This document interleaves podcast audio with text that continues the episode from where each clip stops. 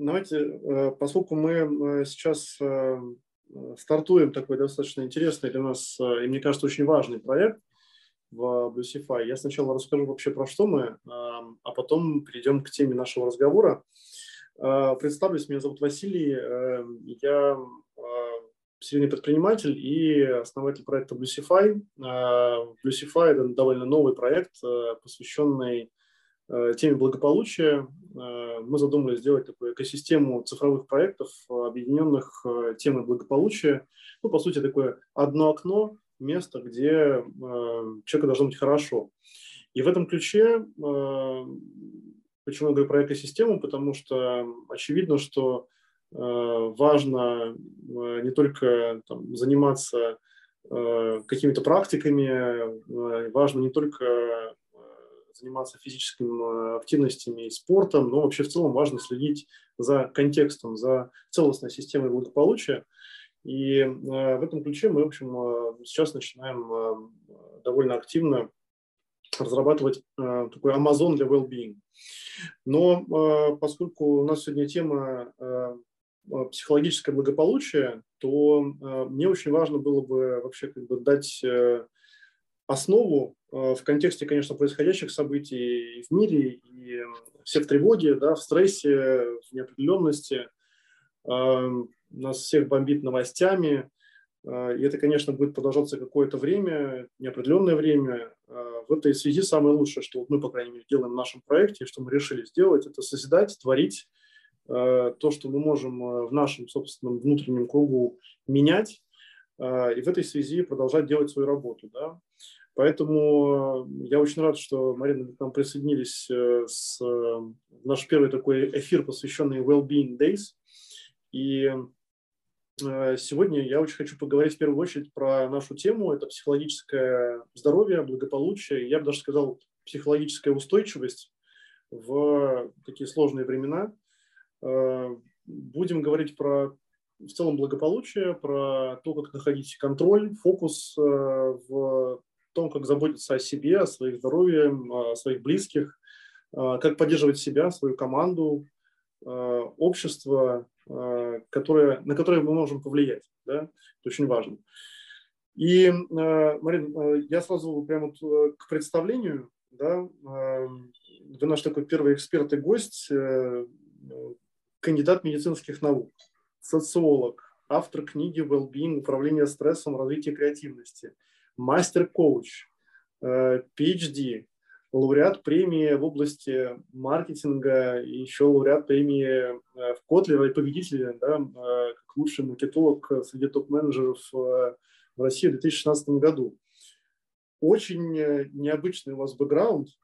Ну, я знаю, что сейчас вы очень активно ведете канал по well-being, очень активно проводите курсы по предупреждению выгорания, предупреждению стресса. Можно кратко рассказать про свой опыт? Вот угу. как так получилось, что вы с таким опытом начали заниматься голбингом? Угу. Ну, наверное, начнем с того, что действительно у меня первое образование медицинское. Моя первая карьера была медицинская, занималась наукой. И мое первое место работы, не поверите, был институт Гамалея, где сейчас изобрели вакцину «Спутник», а я там, собственно, защищала диссертацию.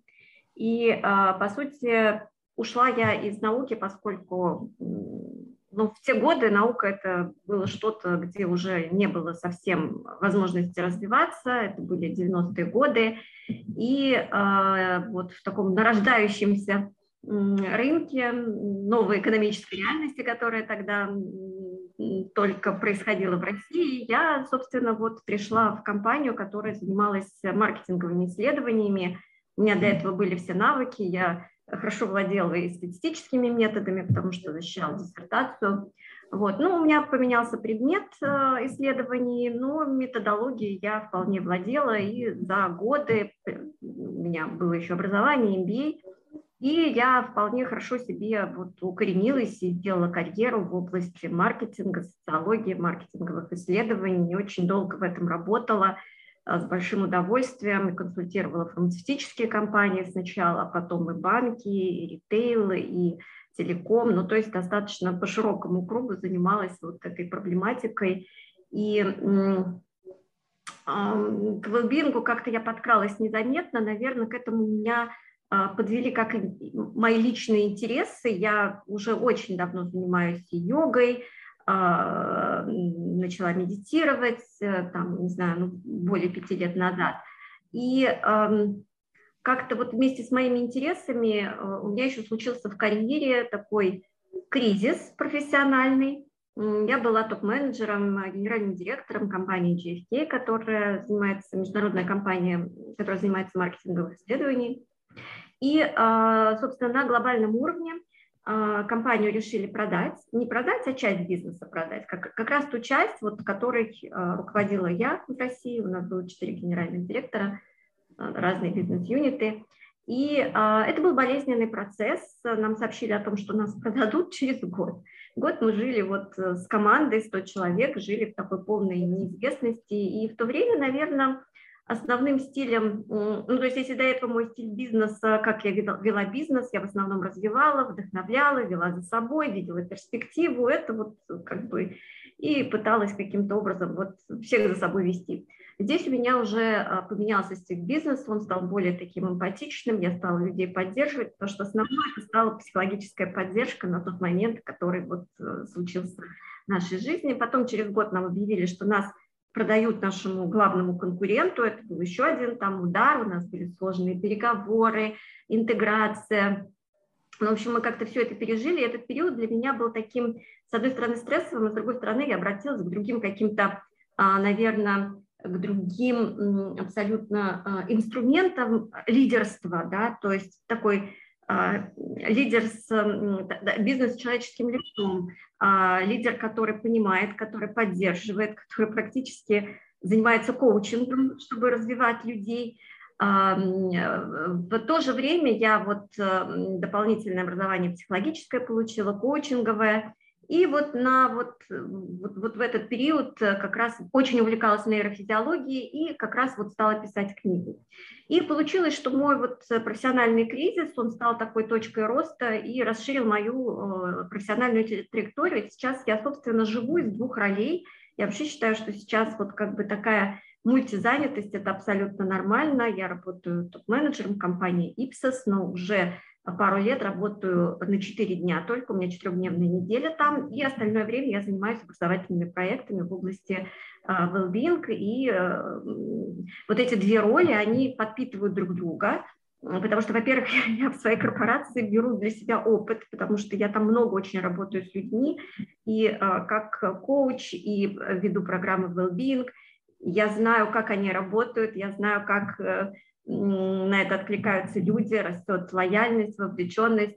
А, и, а, с другой стороны, а, значит, это такая моя лаборатория для моих well программ, а с другой стороны, конечно, это очень сильно помогает, помогает и руководить людьми, и помогает их поддерживать. И я, наверное, стала совершенно другого типа лидером за последние годы. Но вот это мне очень нравится. Поэтому живу из двух ролей, мне это очень нравится. Считаю, что ну, любые как бы, несовместимости, они только в нашей голове, и мы можем иметь все, что мы захотим. Вот, поэтому пока вот не хочется от, от, отказываться ни от одной из своих ролей, продолжаю заниматься и тем, и другим. И пока получается. Вот так получилось, что я очень много времени занималась маркетингом, но well-being это меня подтолкнули обстоятельства, плюс оказалось, что у меня совершенно замечательный э, образовательный трек для того, чтобы этим заняться, да, памятуя о моем медицинском образовании. И вот как-то это все сложилось, и теперь уже вот э, даже на деловые конференции я раньше рассказывала про маркетинговые тренды, сейчас чаще зовут рассказывать про выгорание персонала, потому что это стало проблемой номер один в нашем мире. Как раз хотел эту тему затронуть. Вообще мы сейчас говорим, э, ну, у нас же э, тема эфира – это психологическое благополучие, и я бы даже его все-таки вот прям в сторону устойчивости обозначил, хотя благополучие в целом – это такая штука довольно эм, неизвестны в России, да, а тем более вы говорите well-being, это для, наверное, ну, 1500 людей понятно, а, а остальным людям довольно сложно понимать, если мы говорим вообще русский мир, да, не берем только Россию, а берем Украину, и Белоруссию, и, в общем, весь русский мир.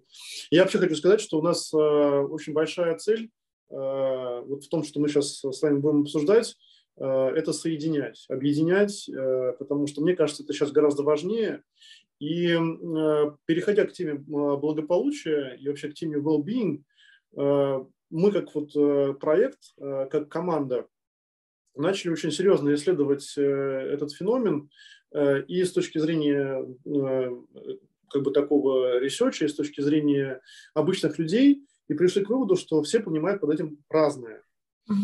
А, а вы вообще говорите на иностранном термине well-being. Да? Ну и понятно почему, потому что э, благополучие такое довольно сложное слово в России. Э, вот что мы увидели? Кто-то вот э, говорит, что благополучие для меня это здоровье, счастье, деньги. Кто-то говорит, для меня благополучие это реализация себя и какого-то высшего смысла и ощущения комфорта. Кто-то идет от психологии и говорит, что благополучие для меня – это быть и жить в потоке, в ресурсе, вспоминает Мих, Михаил Михай, да, Мартина Селигмана с позитивной психологией. А, туда много разных заходов. И он нам, мне очень важно понять, а как вы понимаете благополучие?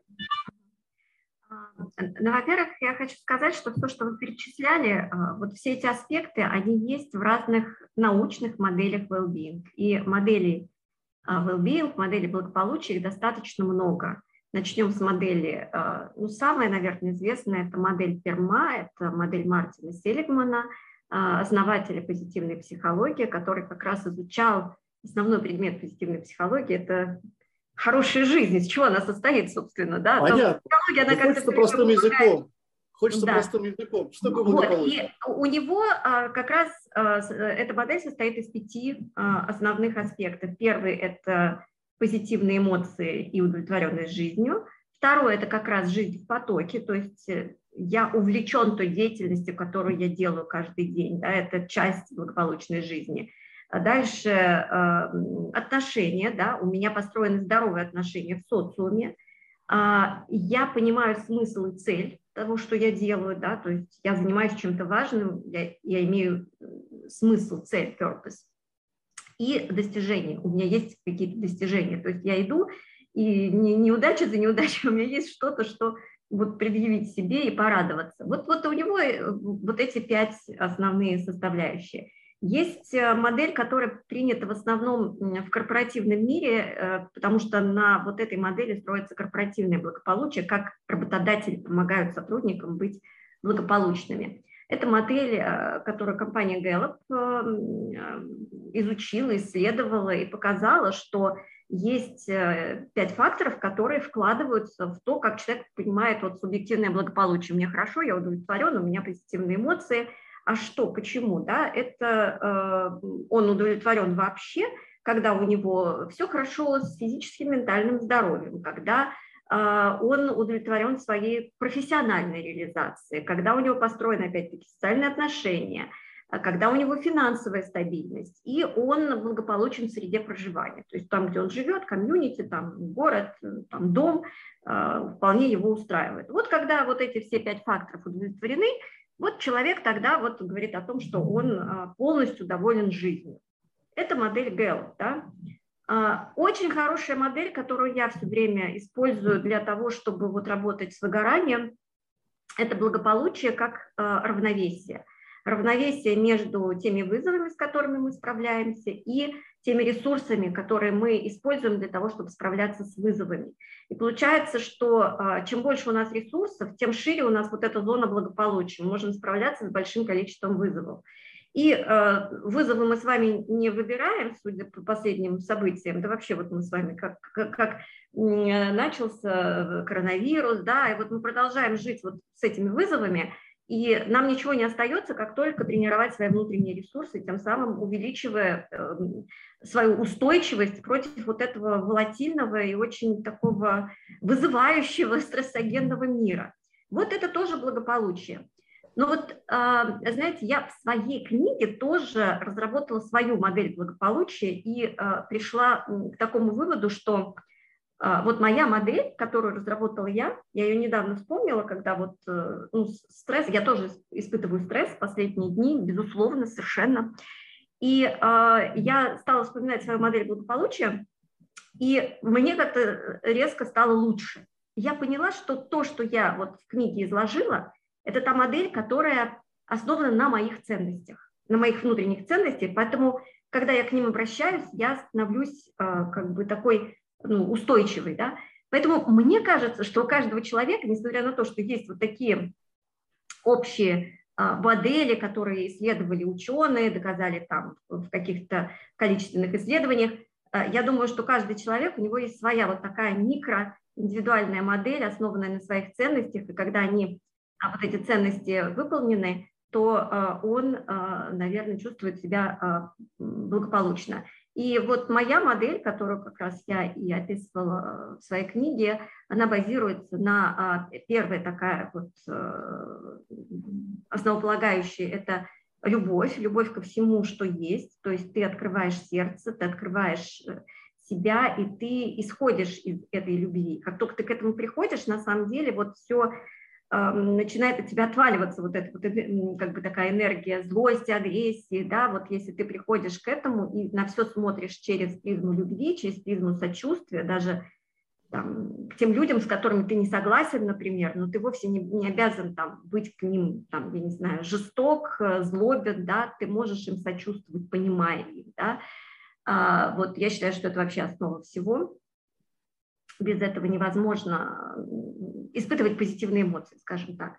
А второе – это вот принятие и а, видеть радость каждого момента. И я тоже считаю, что вот мы просто вот сейчас обязаны видеть и а, помимо вот того стресса, который мы переживаем, обращать внимание на то прекрасное, что есть, там солнце, небо, и вот э, проживать эти моменты, и мне кажется, что это тоже вот определенная такая устойчивость. Третий фактор для меня – это чувство смысла, развития, да, то есть ты развиваешься в направлении чего-то, это, это твоя мотивация. Вот если ее нет, то скука, да, то есть это без вот этой мотивации тоже можно выгореть, да. Ну и последнее для меня – это баланс разных сфер, связанный с тем, что мы объединяем в себе все-таки биологическое, духовное, и очень важно обращать внимание на свои потребности и физиологические, и социальные потребности – разного рода потребности, отдых, работа, для того, чтобы жить такой полноценной жизнью. Потому что как только мы начинаем передавливать какую-то из, одну из своих сфер, там, а, либо свою биологию там не до, а, скажем, какие-то физиологические потребности свои не удовлетворять, либо мы э, живем только там, скажем, не знаю, на каком-то уровне гедонистическом и нет смысла. Все это будет, ну, это не будет благополучием. Поэтому вот для меня вот эти, наверное, четыре фактора являются основой устойчивости. И меня они э, очень хорошо э, позволяют стабилизироваться даже в те времена, когда вот прям действительно вроде как не за что захва... вот схватиться и за что-то держаться. Ну вот если э, переводить это в практику, то хочется-то чего? Хочется какой-то волшебной таблетки всегда. Э, и я а, понимаю, о чем вы говорите, понимаю, что э, это все довольно комплексные штуки, но довольно академически звучащие или mm-hmm. сложно звучащие для обычного человека. А если мы говорим вот про текущую ситуацию, э, неопределенность, мир прям вот ну, радикально поменялся. Нас э, бомбит со всех сторон разными абсолютно новостями. Э, стресс э, даже у людей, которые, наверное, умеют с ним справляться и медитируют, и осознанны, ну, в общем зашкаливает. Да. Я ага. был недавно на встрече с банкирами, которые говорят, мы не знаем, что будет через неделю. В общем, как бы ставка сегодня 20%, да, у ЦБ. Я сейчас, э, как бы, наверное, хотел перейти к какому-то такому формату, ну, а что делать конкретно? Вот что делать конкретно э, обычному человеку, пусть, может быть, даже и среднему человеку, и топ-менеджеру, и айтишнику, который, может быть, и в целом там, устойчив э, и, в общем-то, там, имеет какую-то поддержку друзей. Ну, вот какие конкретные шаги или рекомендации, практики? Uh-huh. Ну, самое главное, с вашей точки зрения.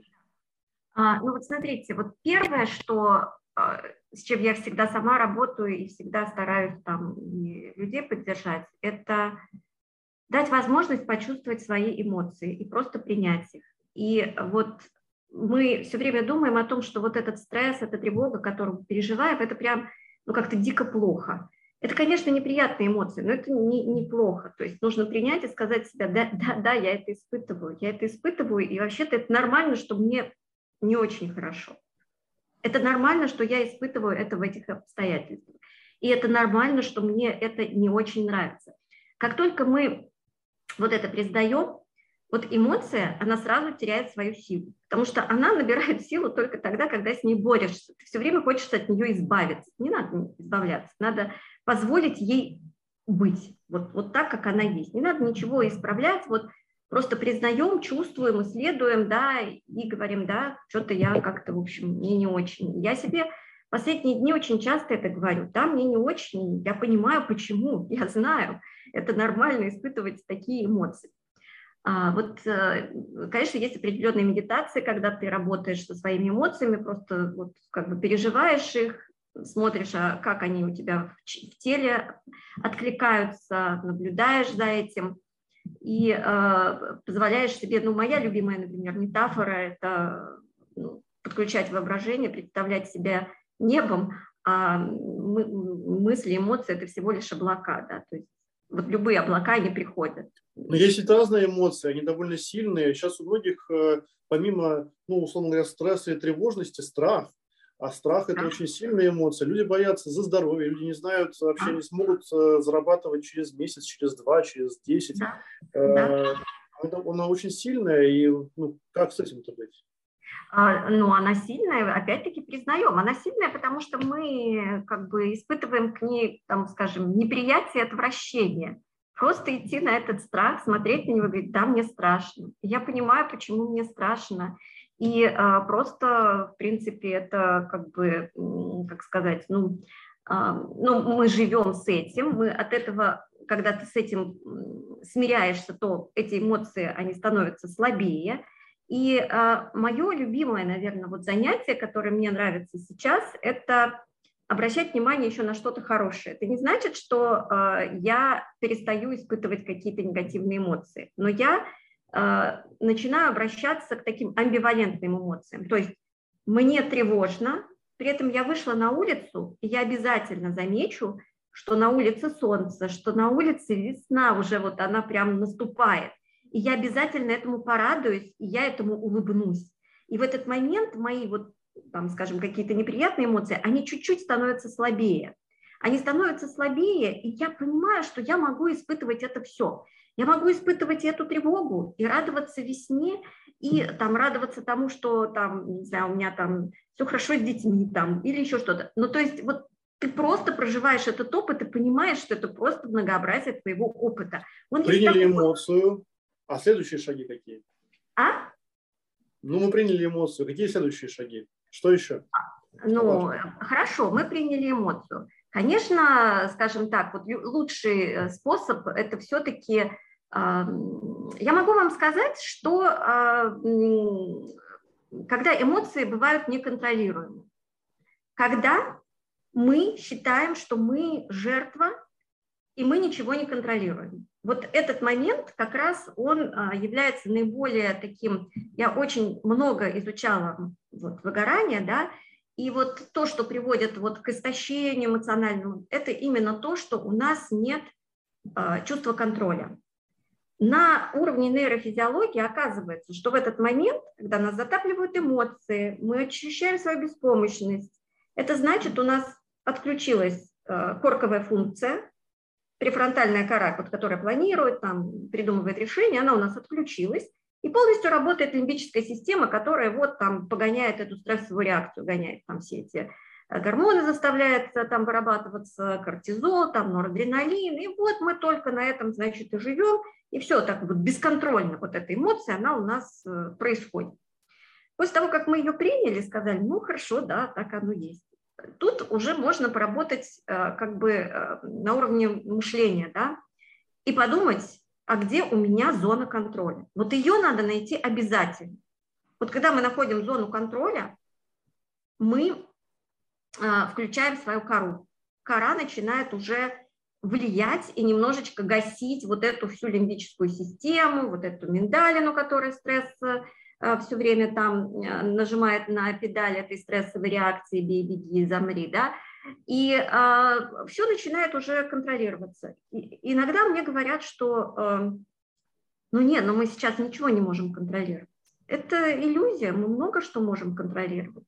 Я в этом плане обычно рассказываю одно исследование, которое я это исследование такое научное, как раз вот как влияет контроль на здоровье, на благополучие, на то, как мы себя чувствуем. А, было исследование в одной скандинавской стране, а, в доме для престарелых а, делали разные эксперименты. Экспериментальная группа жильцов жила на четвертом этаже, контрольная группа жила на втором этаже. Вот они приехали и на втором этаже контрольной группе просто раздали там цветы э, комнатные в комнатке, где живут эти жильцы, и сказали, что вот будет медсестра заботиться об этом цветочке. А на четвертом этаже э, людям сказали, что э, вы можете сами выбрать цветок, если вы хотите о нем заботиться. И также вы можете даже повлиять на то, как расставлена мебель в ваших там, комнатах. А, значит, вот эти люди, они что-то могли делать, контролировать в своей жизни. Очень немного, да.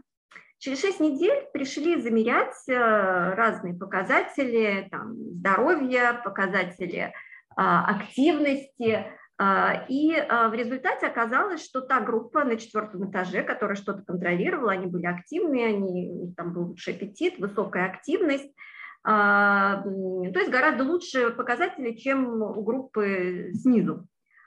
Потом, через полтора года, пришли посмотреть, как живут эти группы. А, и оказалось, что на четвертом этаже умерли 15% а, жильцов, а на втором этаже умерло 30%. И а, там достаточно много статистически значимых результатов, которые показывают, как вот это небольшое чувство контроля, которое имела вот эта группа ну, жизнь в доме для престарелых, ты практически ни о чем там не беспокоишься, ничего не делаешь, да, ты просто вот как бы живешь, а тут у них появился там какой-то цветок, за которым они ухаживают.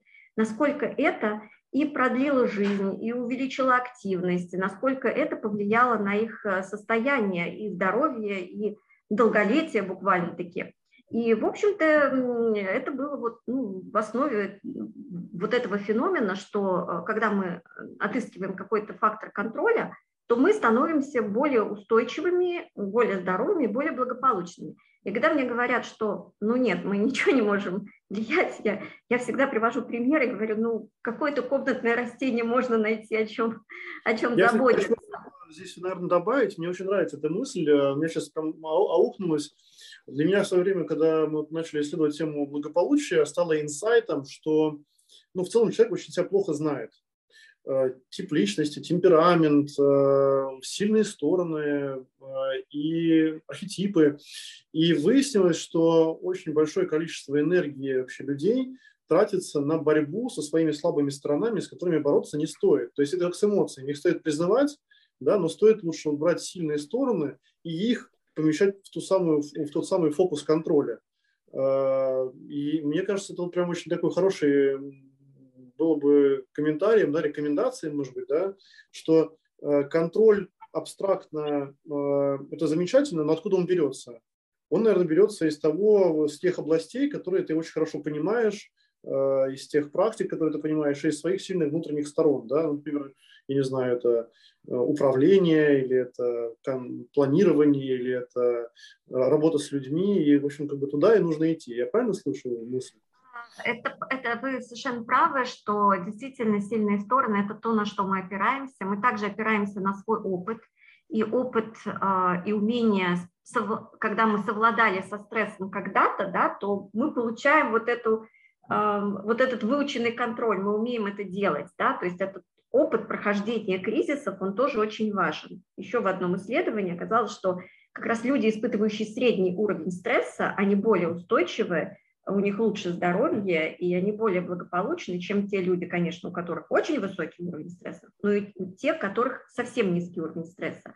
Они не готовы, как бы, они не устойчивы, да, поэтому и сильные стороны, и наш опыт справляться с какими-то трудностями в прошлом, это все наши активы, которые позволяют нам, мы уже знаем, как можно брать ситуацию в свои руки и о чем можно позаботиться. И позаботиться можно всегда о чем-то. И я бы, наверное, знаете, еще добавила все-таки, вот э, я очень люблю, когда эмоции, да, а, перейти а, на телесность и а, на дыхание. вот э, как бы у меня есть такой рецепт, да, что если тебя эмоции затапливают, держись за дыхание, потому что на самом деле дыхание – это тоже наша точка контроля. Вот что бы ни было, мы можем контролировать свое дыхание. Оно всегда с нами. Мы можем его замедлять, мы можем его углублять. Когда мы его замедляем, углубляем, мы успокаиваемся, потому что активируется парасимпатическая нервная система. Поэтому очень часто мы, когда медитируем, да, мы делаем фокус на дыхании. И вот и дыхание – это очень хороший якорь. Очень хороший якорь, за которым можно держаться, и мы им можем управлять. Это вот когда уж прям кажется, что э, невозможно ничем управлять. Всегда можно найти чем-то, чем ты можешь управлять. А когда ты не можешь управлять ситуацией, ты можешь управлять своим восприятием ситуации. Меня, например, сейчас вот последние дни стало наверное, даже вдохновляет где-то то, что а, вот эта тяжелая ситуация, в которой ничего радостного ты найти не можешь, но когда ты понимаешь, что мы все проходим какие-то очень важные уроки, которые нас, вероятно, ну, на какой-то другой уровень должны перенести, да, ты понимаешь, зачем это, да, то есть вот понимая, зачем ты эти уроки проходишь, э, тоже дает тебе, ну вот иная интерпретация событий, она тоже дает тебе э, устойчивость. Вот так. То есть если э, ну, как бы раскладывать это в практические шаги, знаете, прям в практике, да, да. представим себе человека, который вот в буквальном смысле слова задается вопросом, я даже не знаю, смогу ли я завтра жить. Да? Ну, то есть прям вот совсем такой, ну, прям вот полностью потерянное, эм, ну, наверное, состояние, да.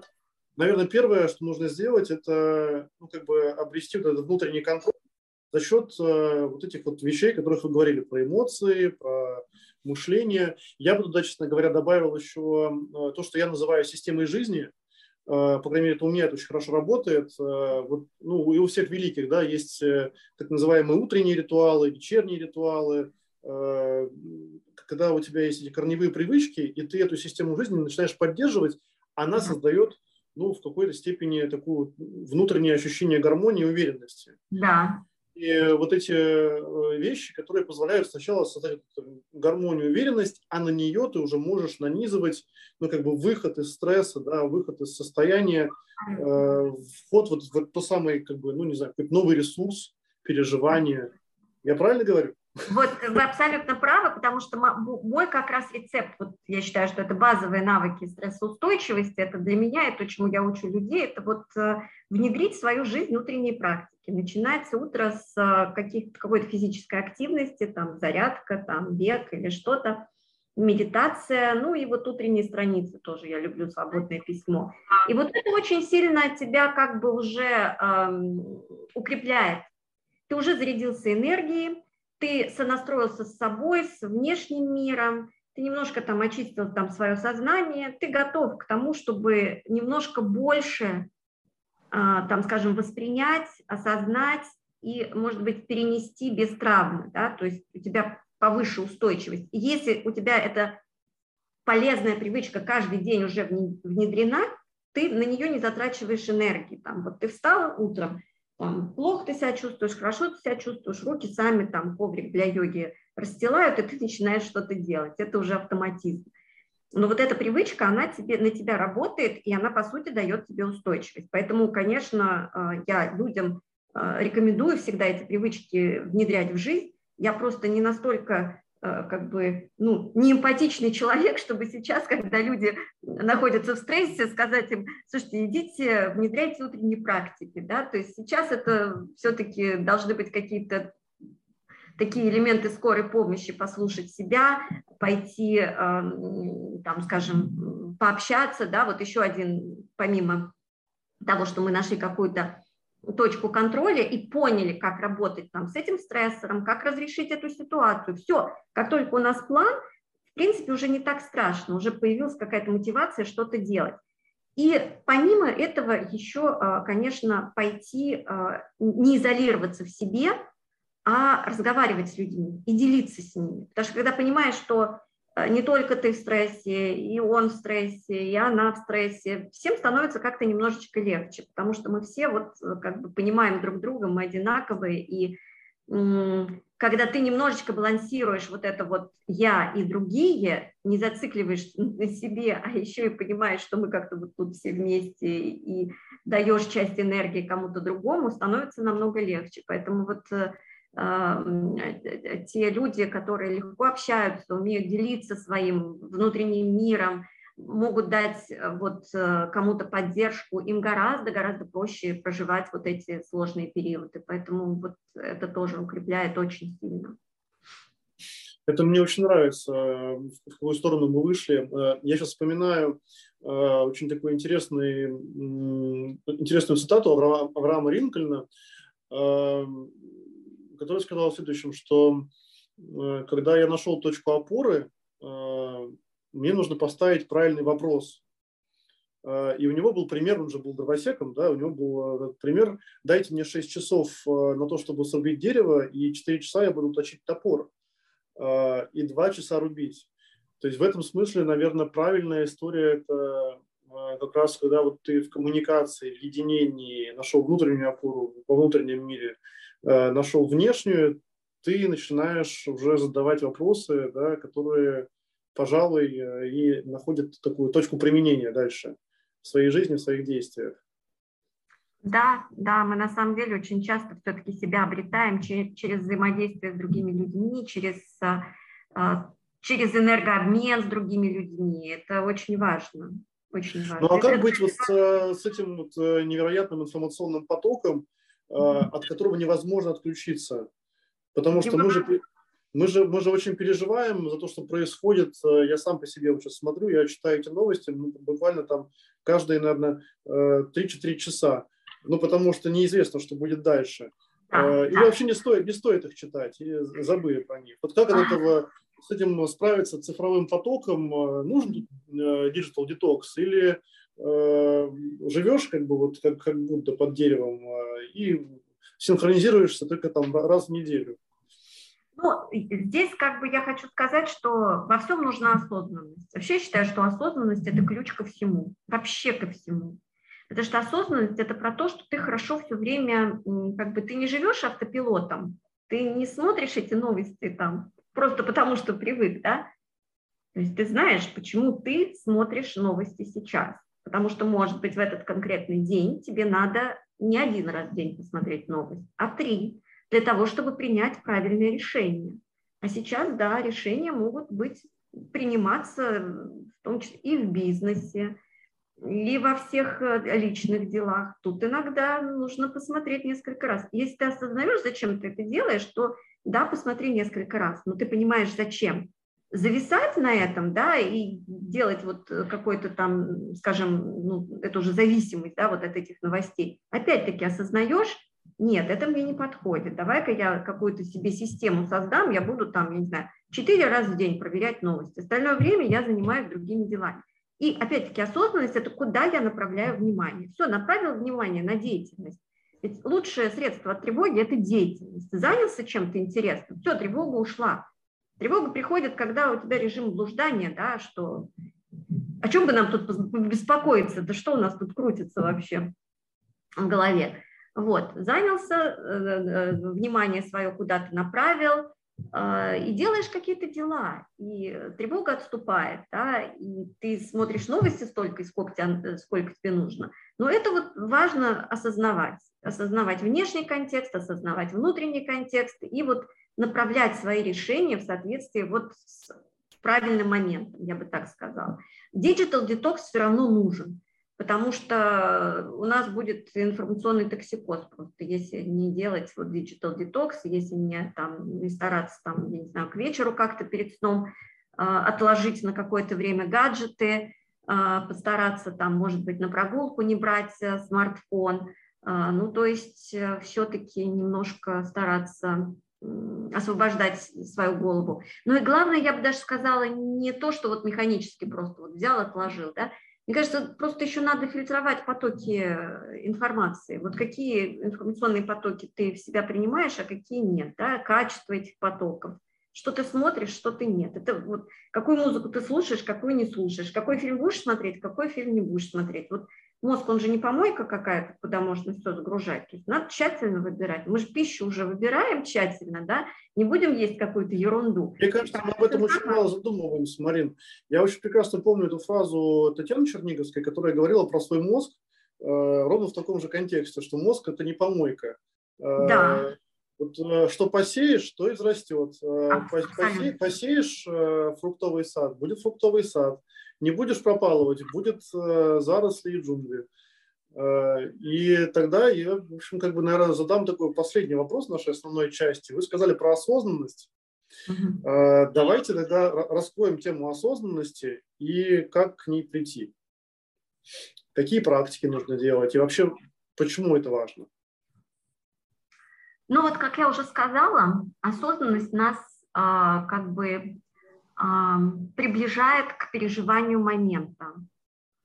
А опять-таки это я к исследованиям все время обращаюсь. Это совершенно уже очевидно, что а, когда мы в моменте, мы более счастливы, чем когда мы блуждаем в мыслях. А почему, собственно? Потому что когда вы блуждаете в мыслях. Вы о чем обычно блуждаете? О чем? Ну, о проблемах каких-то, тревогах, да, то есть все, отвлеклись, и вы начинаете там какие-то угрозы у вас, какие-то, начинаете риски какие-то прорабатывать, да. Когда вы в моменте, вы переживаете конкретно вот этот момент, и э, ну, достоверно по исследованиям доказано, что переживая момент, мы, в принципе, счастливее становимся. И а, переживая момент, мы можем правильно отреагировать. Вот представьте, что вы блуждаете себе, там что-то там придумываете, какие-то риски а, оцениваете, делаете что-то, а, там, скажем, ну, ведете машину там на автопилоте или там идете на автопилоте, не обращая внимания. Конечно, если вы это делаете, вы пропустите какую-то возможность или натолкнетесь на какое-то препятствие, да, то есть вы не настолько точны, вы как робот, вы как робот, да, делаете какие-то действия, одновременно там у вас э, все крутится в голове, как вот люди восточные называют западных людей головастиками, потому что мы в основном головой живем, да, то есть у нас очень плохая связь с телом, мы его не очень ощущаем, у нас вся вот жизнь вот в голове находится. И это, это вот такой вот робот, и в принципе мы пропускаем очень много всяких возможностей в жизни из-за того, что мы не в контексте, мы не в моменте. А что с этим делать? Ну, обращать внимание, обращать внимание на свое тело, обращать внимание на тот сенсорный поток, который мы э, видим, слышим, да, это буквально техники ноутинга, да, техники замечания, что я вижу, что я слышу, как я чувствую себя, как я чувствую свое тело. Когда начинаешь к этому приходить, то ты чаще замечаешь, что как ты сидишь неудобно, у тебя тело затекло. Если ты не чувствуешь свое тело, мы в общем, можем быть зажатыми, да, то есть э, не реагировать вообще на потребности тела. Ну и, конечно, это практика медитации, которая, собственно, и позволяет тренировать осознанность, тренировать внимательность, направление внимания. Вот там, скажем, э, медитация – это же не какой-то там, я не знаю, ну, это не эзотерическая какая-то штука, это просто тренировка разных сетей работы мозга. Вот мы там, например, когда концентрируемся на дыхании, мы тренируем свою исполнительскую сеть, которая у нас мозга, да, которая у нас работает так себе не очень хорошо, потому что мы все время будем улетать куда-то, блуждать, то есть мы будем улетать в пассивный режим работы мозга, который вот связан с этими блужданиями. Потом мы так раз и возвращаем внимание. И вот эта вот тренировка, мы все время переключаемся между режимами и улучшаем вот эту вот функцию исполнительской сети. А это внимание, это устойчивость, это вот э, как бы умение произвольно направлять свое внимание и удерживать его там, где вы решили. Вот это очень важно. Внимание – это очень большая такая валюта наше время, когда мы там многозадачные, все время отвлекаемся на все. Вот и так мы тренируем с помощью медитации. И дальше, натренировав это в медитациях, формируется вот этот навык такого, что ли, внутреннего наблюдения за собой. А что я чувствую, а что мне нужно сейчас, а как я думаю об этом. И это уже становится таким навыком, который позволяет нам управлять эмоциями. Мы замечаем, когда эмоция возникла. Мы можем как бы по-другому про нее подумать, там, я не знаю, отнестись к ней более экологично, поуправлять ей немножко, выразить ее не там в гневе там на кого-то, да, потому что мы с ним не согласны, поэтому вот сейчас я вылью на тебя всю злобу, что у меня есть, и все, и мне будет хорошо. Мы можем это сделать другим способом, пойти там, я не знаю, в футбол поиграть или прокричаться или поплакать в конце концов. То есть мы можем давать выход своим эмоциям экологичным способом. Это тоже про осознанность. А для этого надо тренировать вот это вот осознание, где я, что я, что я чувствую сейчас, в каком я контексте, как мне лучше сейчас поступить. Такая метасознание, все время осознавание э, того, а, где мой ум, да, да, вот э, я считаю, что это, наверное, ключевой такой навык человека, который позволяет ему как-то с этим контекстом, с очень сложным контекстом взаимодействовать. Сейчас очень сложный контекст. Осознанность очень помогает. А давайте тогда, эм, раз уж мы поговорили про осознанность, перейдем в э, формат, который мы подготовили, я его называю Блиц, ну, довольно известный жанр, mm-hmm. только он у нас будет э, про такую максимальную пользу для наших слушателей, для зрителей. Э, соответственно, как говорится, Юрий Дудь, отвечать не обязательно коротко, но быстро.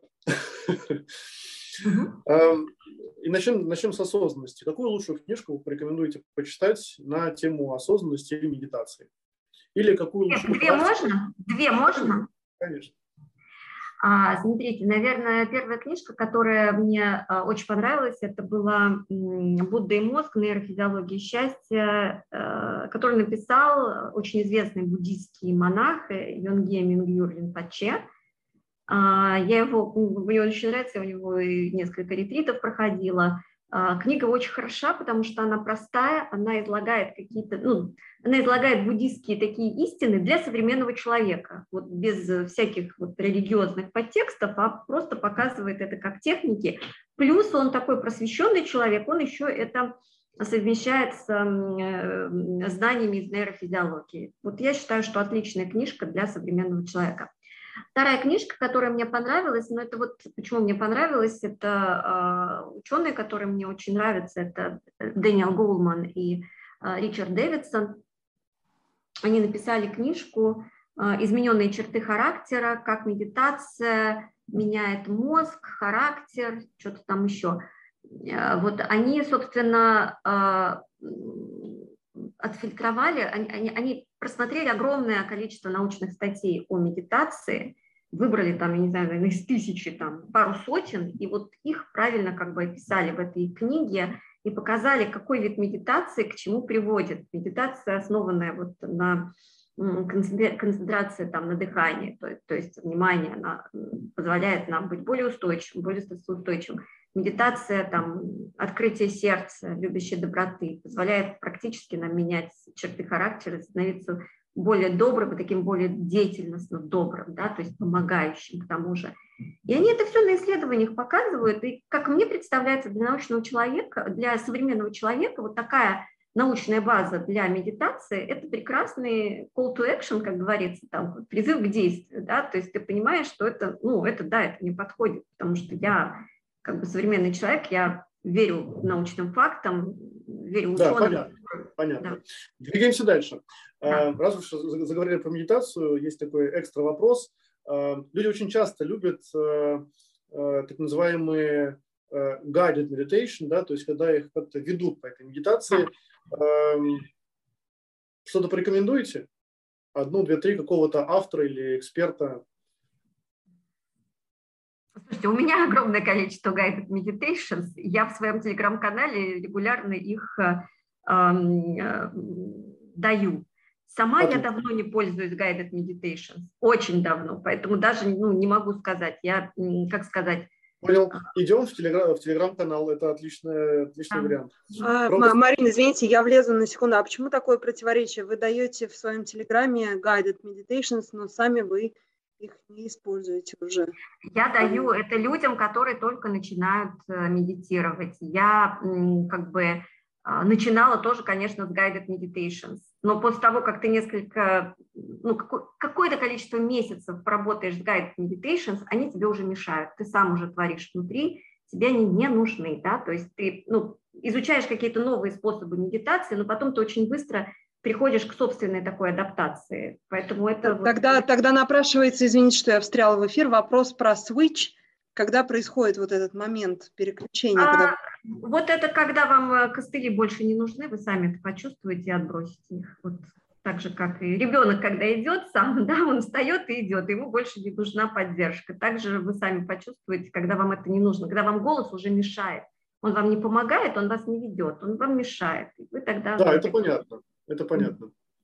Какой ваш любимый художественный или документальный фильм? Ох.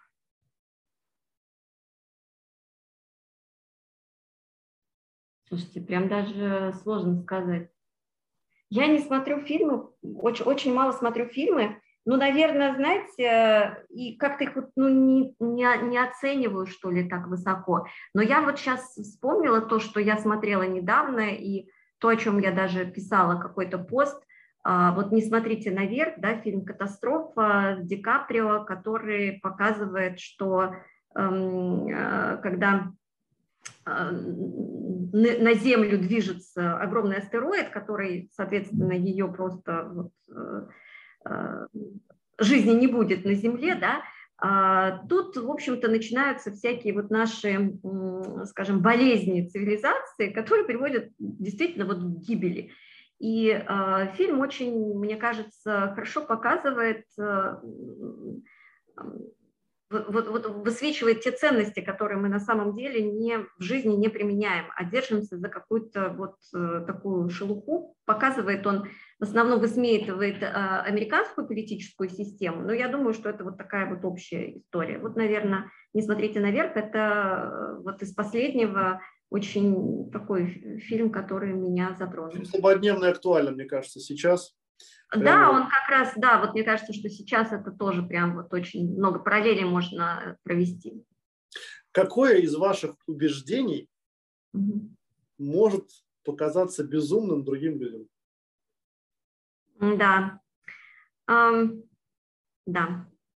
Мне кажется, что мое убеждение, которое сейчас кажется безумным некоторым людям, то, что я пытаюсь исповедовать принятие и любовь, в том числе к людям, которые, скажем так, э, исповедуют, исповедуют другую точку зрения, которая, с которой я не согласна. Но я к ним испытываю сочувствие. То есть я понимаю, почему они так думают, и я не обличаю, не обвиняю их, а пытаюсь как бы, я думаю о том, как поменять их карту реальности. Это очень и, круто. Но это, это, мной, это, это не популярно потому что сейчас популярно свой-чужой. Вот, к сожалению, это так. Да, очень, очень я благодарю за, за это слово. А каким well-being слабостям вы предаетесь по вечерам и выходным? Ну, well-being, конечно, в кавычках. На самом деле, я а, как бы считаю, что а, осознанно действительно можно себе а, давать какие-то поблажки. Какие поблажки я себе могу давать? Раз, там, я не знаю, в три месяца я могу посмотреть какой-нибудь сериал. Я их вообще не люблю смотреть, но иногда, вот когда я устала, я понимаю, что вот это то, что мне сейчас вот такой легкий дофаминчик. Вот, вот поблажки, well поблажки это когда я устаю от тяжелого дофамина, который на мотивации, на целях, и я хочу легкого дофамина. Поскольку он у меня, ну, не часто я, я им пользуюсь, то вот этот легкий дофамин, я его очень часто ценю. Это может быть посмотреть сериал, я могу, эм, я вообще пью одну чашку кофе в день, позволяю себе, но иногда могу выпить две. Э, я могу позволить себе съесть сладкое, и я могу вечером выпить бокал вина. Вот мои поблажки, но не более того. Вот как бы легкий дофамин я себе осознанно позволяю иногда. Прекрасно, прекрасно. Есть ли у вас девиз, жизненная кредо, может быть, какая-то цитата, которую вы вспомните? Um, да, вот то, что я люблю – Сейчас а, попытаюсь воспроизвести.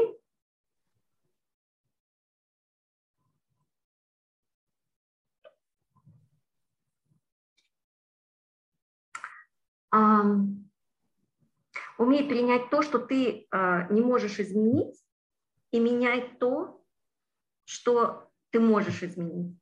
И постарайся отличить одно от другого. И для меня, наверное, вот последнее, постарайся отличить одно от другого, самое главное. Мне кажется, что мы это мучимся всю жизнь. То есть, а, а что я могу изменить? И что я не могу изменить? И вот, это, вот, вот на этом, мне кажется, можно, э, это невероятная мудрость, которую можно проживать всю жизнь. То есть сама формула простая, вот это принимай, это меняй, да, а вот понять, а что я могу изменить, а что я не могу изменить, вот это вот э, очень такая история, которая вот до сих пор меня так как-то драйвит. Прекрасно, прекрасно. Ну, еще один провокационный вопрос тогда. Какая ваша самая нелюбимая, сильная неудача в жизни? Самая... Ну, была ли в вашей жизни неудача, прям такая мощная, провал, которую вы любите и цените? А, э, чтобы я любила какую-то неудачу? Да. Слушайте, ну вот, э, наверное... Это момент, когда у вас был какой-то провал, а, который вам помог радикально измениться, добиться, добиться какого-то Слушайте, ну вот, наверное, мой а, профессиональный кризис, о котором я говорила, да, что который, в принципе, изначально виделся как нечто такое, а, ну что-то такое тяжелое, неподъемная, да, которая меня вынудила куда-то э, двигаться в другом направлении, а в результате меня вывело туда, куда бы я ни пришла в комфортной зоне. Вот, наверное, это вот когда продавали нашу компанию, в результате мне казалось, что все это на преодолении все было, а в результате оказалось очень комфортно и расширило мою профессиональную траекторию. Вообще меня очень сильно как бы вырастило вот в личностном плане. Интересно. А во что вы твердо верите, прям глубоко-глубоко, но не можете это доказать?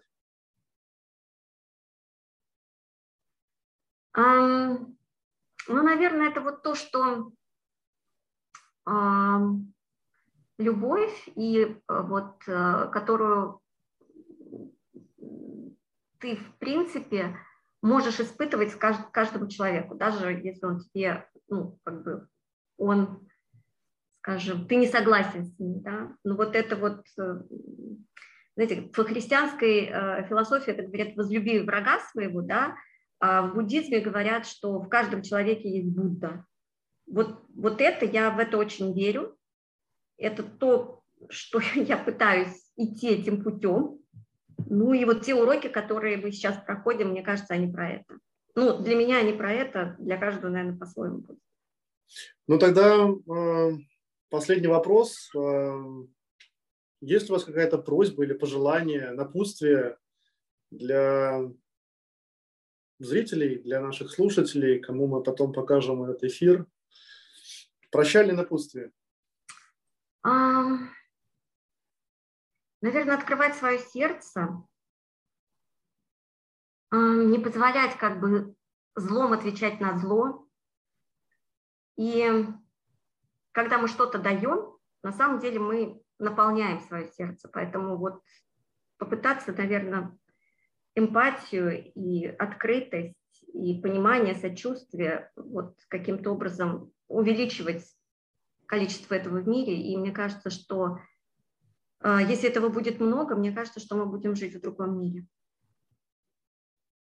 Прекрасно. Это была Марина Безуглова. Как говорит Поздор, да? Спасибо большое, Марин. А, я на этом, на самом деле, хотел бы закончить, потому что мы договорились работать в час. А, правда, я сейчас вспомнил одну, одну очень э, классную притчу, э, которая, мне кажется, очень хорошо прям ложится в э, наш эфир. Эм, даже это не притча, это, помните, у Германа Гесса был такой э, прекрасный роман, роман-притча про Сидхар, Сидхарку, э, про э, Брахмана, да, и там был момент, когда он встретил купца, и он его спрашивал, ну, как бы, что ты умеешь, что ты можешь, и он ему отвечал в буквальном смысле слова так. Я дословно этот э, монолог э, не вспомню, э, но он говорил, что если у тебя ничего нет, что же ты отдашь, как ты не купец? Он говорит, ну, я отдам то, что у меня есть, да, воин отдаст силу, э, творец отдаст свои, там, я не знаю, э, творчество, э, женщина отдаст свою любовь, э, и что же ты отдашь мне сейчас, и что же ты умеешь? Он спросил, и э, Сидхартха сказал, что я умею думать, я умею, как же это было, я умею думать, я умею ждать, и я умею поститься.